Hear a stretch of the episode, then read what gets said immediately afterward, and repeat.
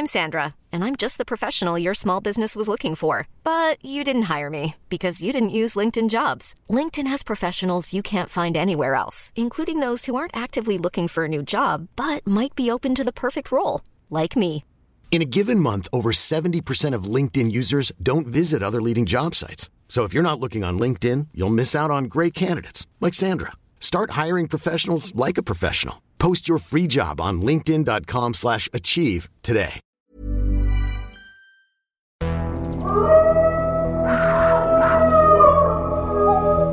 Bienvenue dans Nous les vivants, une série de podcasts de l'Obs consacrée comme son nom l'indique au règne du vivant, de tout le vivant, les animaux et les plantes, à l'heure où l'on commence à comprendre, nous humains, qu'il n'existe pas de réelle séparation entre eux et nous. Pour évoquer ce foisonnement, je suis en compagnie de Laurent Tillon, qui est naturaliste à l'Office national des forêts et grand spécialiste du vivant. Bonjour à tous et bienvenue dans notre podcast Nous les vivants. Cette semaine et dans les semaines qui viennent, nous allons explorer les talents incroyables de quelques animaux en termes de BTP. Oui, on parle bien de BTP, de bâtiments et travaux publics, on parle bien de constructions qui réclament des compétences extraordinaires que nous les humains, nous ne soupçonnons pas forcément. Et pour évoquer ces génies du BTP, j'ai le plaisir d'accueillir sur le plateau de l'Obs Laurent Tillon. Bonjour Laurent. Bonjour Arnaud. Je rappelle que vous êtes naturaliste et responsable biodiversité à l'Office national des forêts. Et aujourd'hui, vous et moi, nous allons évoquer les talents de l'animal bâtisseur par excellence, j'ai nommé le castor. Cet animal aux dents acérées et à la queue plate. D'ailleurs, est-ce que sa queue lui est très utile pour construire des choses, comme on l'imagine On se le demandera. Cet animal donc se rencontre en Amérique du Nord, au Canada, mais ce qu'on ignore souvent, c'est qu'il est aussi tout à fait visible en Europe et même en France. Et particulièrement depuis quelques années, c'est une espèce qui a fait l'objet de programmes de réintroduction, on va y revenir. Mais euh, c'est vrai que l'histoire du castor est un peu particulière. C'est une espèce qui était très présente en Europe, comme d'ailleurs en Amérique du Nord, et qui a été pendant de nombreuses années chassée notamment pour sa fourrure, mais aussi pour la production d'un muscle particulier qu'on appelle le castoreum et qu'il est le seul à produire. À cause de ces deux attributs, il a été chassé et quasiment éliminé de toutes nos campagnes et de tous les cours d'eau qu'on trouvait en Europe. Donc on l'a un peu oublié. À quoi ça servait le castoreum Et ben notamment à fixer des odeurs, à fixer des parfums. Et du coup, on l'a beaucoup utilisé, on l'a beaucoup cherché avant qu'on ait les techniques assez modernes qui nous permettent justement de fixer les parfums et de fabriquer tous les parfums qu'on connaît aujourd'hui.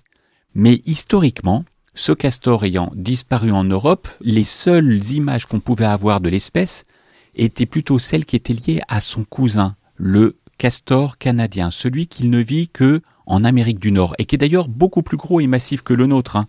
Le nôtre fait aux alentours de 25 à 30 kilos pour un animal adulte, le canadien fait autour de 40 kilos, donc Ah on oui. n'est pas tout à fait dans le même gabarit.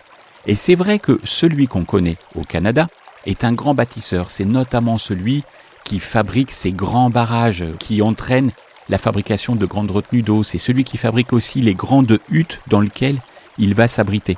Tout ça pour dire que cette espèce, qu'on ne connaît plutôt qu'au Canada, a été oubliée dans nos campagnes et, à une certaine période, des naturalistes ont eu la volonté de euh, revoir du castor dans nos paysages. On a donc vu naître un programme de réintroduction qui s'est notamment soldé par l'arrivée de quelques animaux élevés dans certains parcs zoologiques de castors canadiens et qui ont été relâchés dans certains paysages, notamment dans le nord-est de la France, mais en ayant oublié le fait que c'était pas tout à fait la même espèce et c'était pas le même gabarit. Le castor canadien était tout à fait habitué et on va dire calibré pour les grands ruisseaux et les grands espaces euh, d'Amérique du Nord, pas tout à fait pour Ah oui. nos paysages européens. La France est peut-être un peu petite, c'est pas le Canada. Exactement, et notamment les ruisseaux sont pas tout à fait les mêmes non plus. Et puis, il restait quelques familles de castors en Europe et qui ont eu des difficultés à trouver leur place face à l'expansion assez massive du castor canadien. Et donc, assez d'ailleurs étrangement, alors que on avait euh, eu envie de relâcher plein de castors, ben finalement, il a fallu, dans les premiers temps, après avoir relâché quelques familles de castors canadiens, tenter d'éliminer Ah oui. les animaux qu'on avait relâchés et qui avaient commencé à s'étendre sur notre territoire. Donc, finalement, le retour du castor dans nos paysages a été un petit peu délicat et ce n'est finalement que dans les années 80-90 qu'on a vu vraiment le retour du castor européen dans nos ruisseaux avec quelques programmes de réintroduction, notamment dans les grands cours d'eau que sont le Rhône, le Rhin et la Loire, tout particulièrement, qui ont commencé à accueillir les premières populations de castors modernes dans nos cours d'eau. Le stéréotype, on l'a dit, c'est l'animal bâtisseur par excellence, le castor. Je crois que tous les enfants le savent. Euh, le castor aime bien construire des barrages, c'est ce que vous disiez, assez impressionnant avec des troncs d'arbres. Mais alors, est-ce que c'est un stéréotype? Est-ce qu'il le fait vraiment? Et surtout, pourquoi est-ce qu'il s'embête à faire ça, le castor? Alors, pour comprendre pourquoi le castor bâtit autant de constructions comme des huttes, comme des barrages, il faut d'abord se mettre dans la peau de l'animal. C'est un animal qui se nourrit essentiellement d'écorce de bois tendre particulièrement d'écorce, de saules, de peupliers. Ce sont des arbres qui font finalement du bois blanc avec une écorce qui est très très fine et qui est facilement accessible pour le castor avec ses grandes dents très particulières de rongeur. Imaginez par exemple le castor essayer de s'attaquer à du chêne. L'écorce est déjà beaucoup plus rugueuse, elle est beaucoup plus épaisse et difficile à croquer. Même chose pour euh, un résineux. Imaginez les pins, les épicéas qui vont faire couler de la résine à la moindre blessure, ce serait difficile pour le castor. Donc lui, il a besoin d'aménager un espace qui va lui permettre d'accéder aux peupliers, aux saules. Et les peupliers et les saules aiment bien avoir les pieds dans l'eau. Donc c'est l'une des raisons qui justifie que le castor s'installe bien au bord de l'eau, parce qu'il a accès à cette nourriture. Mais en même temps, pour arriver à abriter un animal de ce gabarit-là, reparlons quand même de notre castor européen, 25 à 30 kilos, faut qu'il ait la possibilité d'avoir suffisamment d'espace pour se protéger quand il a besoin de dormir ou d'élever sa famille.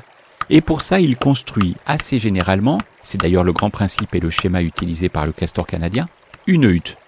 Cette hutte est constituée de branchages que l'animal va aller chercher sur les berges, notamment après avoir grignoté un petit peu de saule, un petit peu d'écorce, il va ramener la branche dépiotée jusqu'à sa hutte et il va les empiler de manière à fabriquer sa hutte avec deux entrées ou deux sorties, comme on veut, qui euh, doivent accéder à son milieu extérieur, mais à l'abri du regard des prédateurs éventuels. Le loup, l'ours, notamment chez notre cousin canadien, sont des prédateurs qui peuvent avoir accès au castor.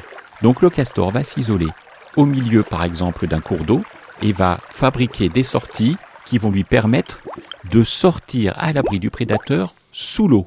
Et là, comme ça, le prédateur ne sait pas par où il devrait attaquer la hutte pour réussir à accéder au castor, et l'animal, notre castor, peut sortir tranquillement. Seulement sa difficulté, bah oui. c'est d'avoir la certitude que la sortie va se trouver sous l'eau. Et la solution qu'il a trouvée, c'est de construire des barrages. Notre castor est devenu une espèce qu'on appelle espèce ingénieur. Voilà, comme nos ingénieurs du BTP ou nos architectes sont capables d'imaginer des grands bâtiments ou alors des constructions relativement élaborées, eh bien notre castor a trouvé l'astuce permettant d'élever le niveau de l'eau de manière à ce qu'il soit en permanence en sécurité et de manière à ce qu'il inonde suffisamment d'espace pour générer la production des arbustes et des arbres qui vont lui servir à la fois de nourriture mais à la fois d'outils de construction. Et donc, il va utiliser tout un tas de branchages qu'il va entrelacer à un endroit donné, par exemple d'une rivière, pour bloquer l'écoulement de l'eau, faire monter l'eau jusqu'à 2 mètres, 3 mètres de hauteur, lui permettant d'avoir l'assurance de sortir à l'abri des regards. Très malin, très malin, mais en France, les castors européens, leurs habitations s'appellent aussi des huttes comme au Canada? Alors, le castor euh, européen est en capacité d'adapter son habitat vraiment par rapport à ce qui est disponible dans son entourage. Lui aussi fabrique des huttes exactement comme son cousin canadien, ces fameux amas de branches qui sont souvent construits soit sur la berge, soit au milieu d'une rivière pour lui permettre de rendre son espace totalement inaccessible. Mais c'est un malin parce que le castor européen, dans certaines situations, a la possibilité de creuser la berge aussi, quand elle est suffisamment meuble, pour construire non plus une hutte, mais un terrier, qui lui aussi d'ailleurs va avoir accès par la berge sous l'eau et lui permettre de construire un nid dans la terre complètement à l'abri des regards. Et dans certains cas, parce que parfois le milieu peut changer un peu, le cours d'eau peut évoluer, l'animal peut avoir besoin d'aménager une sortie un peu adaptée, un peu à l'abri, sous les branchages, et il va construire une habitation un peu intermédiaire entre le terrier et la hutte, qu'on appelle le terrier-hutte, c'est-à-dire que la chambre dans laquelle les animaux vont passer le plus clair de leur temps en journée au repos seront dans la terre, c'est le terrier, et la sortie par contre sera aménagée sous forme de hutte avec des branchages agglomérés pour lui, lui permettre d'être totalement protégé au moment de la sortie et des entrées dans le terrier-hutte. Le castor est donc le spécialiste de l'habitat modulaire, on pourrait dire. Exactement. Mais alors du coup, on l'a dit, euh, c'est la grande question. Euh, on le voit souvent dans les dessins animés, le castor utiliser ses dents proéminentes et utiliser sa queue. Est-ce que le castor utilise sa queue pour bâtir?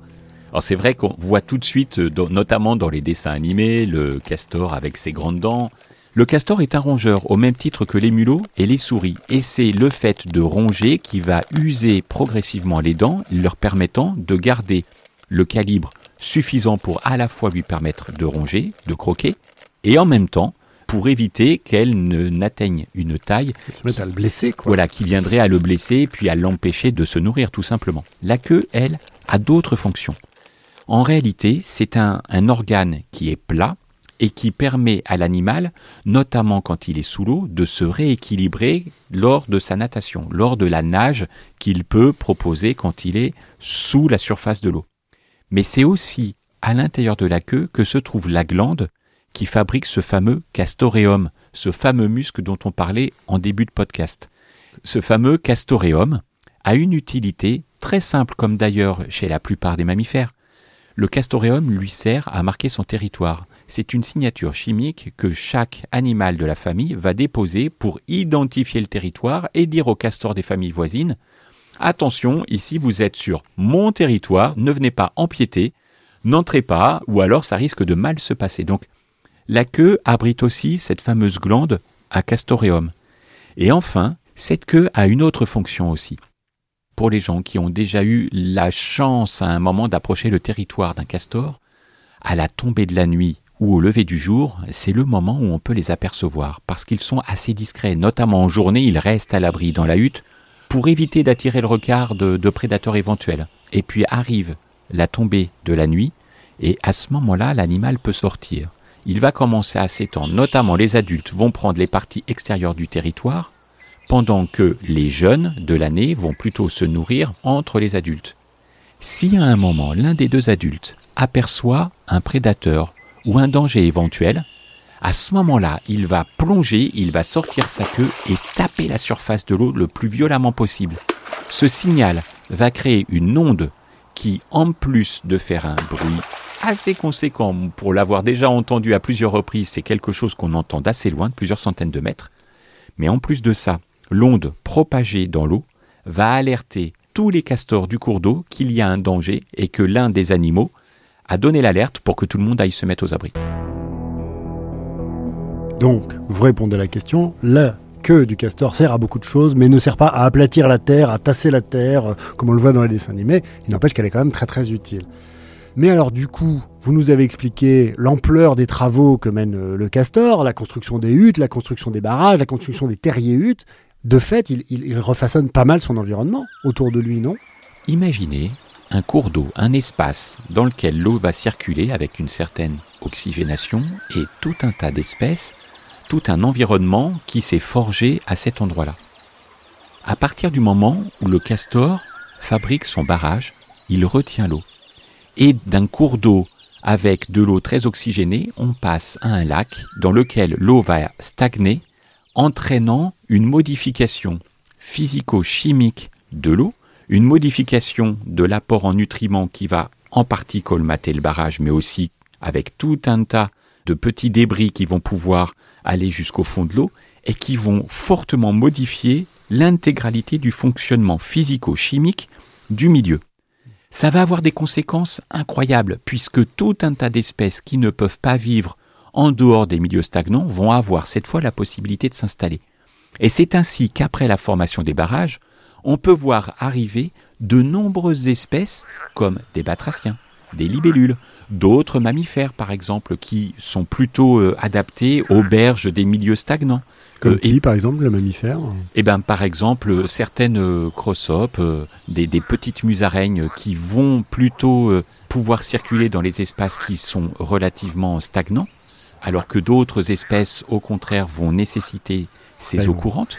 Du coup, il chasse d'autres espèces. Il en, il en attire certaines en remodelant le- l'environnement. il, en, il en attire certaines, mais il en chasse d'autres. Alors, dire qu'il les chasse, c'est peut-être aller un petit peu loin, parce que c'est pas une vraie volonté de sa part que de chasser les autres espèces. Par contre, il modifie très clairement leur milieu, et ça induit inévitablement un changement suffisamment conséquent pour qu'on change d'écosystème avec le cortège d'espèces associées, les plantes, les animaux, et puis toutes les autres espèces et le fonctionnement typique des eaux stagnantes comme les lacs ou les mares. Et alors, la végétation, par exemple, quelles sont les, les- les végétations stagnantes, on va dire, qui attirent, euh, qui sont dans le sillage du castor? Dans le sillage du castor, on va commencer à voir arriver notamment des roselières, avec, vous savez, ces grandes tiges avec un petit peu de, de peu de barbules panache. tout à fait Mm. en, voilà, en haut de la tige, qui vont remuer notamment au vent. Et puis derrière, tout un tas de végétations aussi qui vont gagner jusque l'intérieur du lac. Par exemple, les nénuphars qu'on connaît, toute cette végétation dont les feuilles arrivent en surface, mais qui est enracinée en profondeur, souvent ne peut se développer qu'à partir du moment où les eaux sont stagnantes. Donc on a tout un système de mégaphorbiers, c'est l'un des termes génériques qu'on peut utiliser pour une certaine catégorie de végétation d'eau stagnante, qui va s'installer et dans lequel on va retrouver tous les abris indispensables pour toutes les espèces typiques des eaux stagnantes. Ce qu'il faut préciser, c'est que ce bouleversement que le castor amène dans son écosystème immédiat, c'est un bouleversement qui est lié à une seule famille. C'est-à-dire que c'est une famille de castors qui, on va dire, bouleverse l'écosystème. C'est extraordinaire. C'est-à-dire comment, comment est-ce que le castor ne bouleverse pas tout? Parce que quand même, il y, en a, il y en a beaucoup des familles de castors. Et vous disiez, ils sont très territoriaux en plus. Contrairement à ce qu'on pourrait imaginer, euh, même si aujourd'hui le castor est en train de reconquérir le territoire national, il prend quand même un petit peu de temps, c'est-à-dire qu'il n'y en a pas non plus des quantités absolument faramineuses. Il est en train de progresser tranquillement dans la plupart de nos grands cours d'eau et de coloniser progressivement les petits cours d'eau de notre territoire. L'une des particularités du castor européen peut-être par rapport au castor canadien, c'est que le castor européen étant de plus petit calibre, il a aussi des besoins qui sont un peu plus réduits par rapport au castor canadien. Le castor canadien, c'est vrai, c'est un animal d'un gabarit très très très important et qui modifie considérablement son territoire, qui modifie complètement le milieu dans lequel il va vivre. Ce qui est assez incroyable, c'est d'imaginer qu'à partir d'un simple petit cours d'eau, c'est bien une seule et même famille qui va être à l'origine du premier barrage qui va entraîner une modification majeure. Et on connaît notamment au Canada des barrages qui ont atteint aujourd'hui une telle importance, avec pour origine une seule et même famille de castors, qu'on voit la création de lacs de plusieurs dizaines à plusieurs centaines d'hectares. Donc faut imaginer qu'un petit cours d'eau initial s'est transformé dans un grand lac avec des prairies humides parfois tout autour ou alors de la forêt, dont le régime a été totalement modifié par l'inondation permanente que subissent les végétaux qui sont présents sur la zone. Sachant que les petits castors, quand ils deviennent grands, sont chassés de la hutte, enfin chassés, en tout cas, vont aller faire leur vie en tant qu'adultes, donc ils vont eux-mêmes recréer des huttes, recréer des barrages, rebouleverser l'environnement. C'est ça qui est extraordinaire. Et c'est ainsi d'ailleurs que le castor en Europe recolonise les espaces dans lesquels il a la possibilité de s'installer. Il est vrai que pendant l'élevage des jeunes, qui peut durer quand même plusieurs mois, voire certains castors euh, juvéniles peuvent rester parfois un an jusqu'à la portée suivante, les animaux vont rester avec les parents. Et puis à un moment donné, la place étant prise et notamment occupée par euh, la fratrie qui suit, ces animaux sont obligés de quitter le petit giron familial et de conquérir de nouveaux territoires. Et c'est comme ça, au fur et à mesure, que l'ensemble d'un cours d'eau peut être, un, colonisé, mais même deux, totalement modifié dans sa structure et son fonctionnement de proche en proche. Alors pour le castor canadien, on peut parfois voir un grand changement tous les 5 ou 10 kilomètres. Pour le castor euh, européen, ça fonctionne de manière un peu différente. Comme je le disais tout à l'heure, c'est un animal d'un peu plus petit gabarit. Et la plupart des cours d'eau principaux sur lesquels il s'installe ont un fond qui est bien souvent au-delà de 1 à 2 mètres, qui est suffisant pour le castor et qui ne l'incite pas forcément à construire des barrages. Mais ça arrive. Notamment, on connaît sur des petites rivières ou alors le long des contre-canaux du Rhône. Vous savez, le Rhône, c'est un grand fleuve qui a été aménagé pour produire notamment de l'électricité.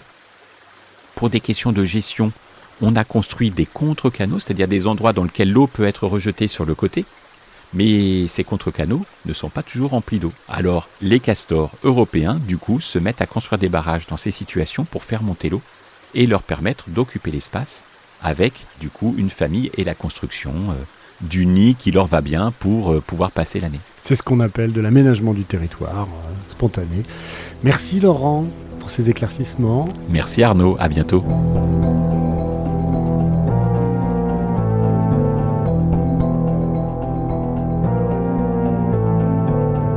Ce podcast a été réalisé par Julien Bouisset.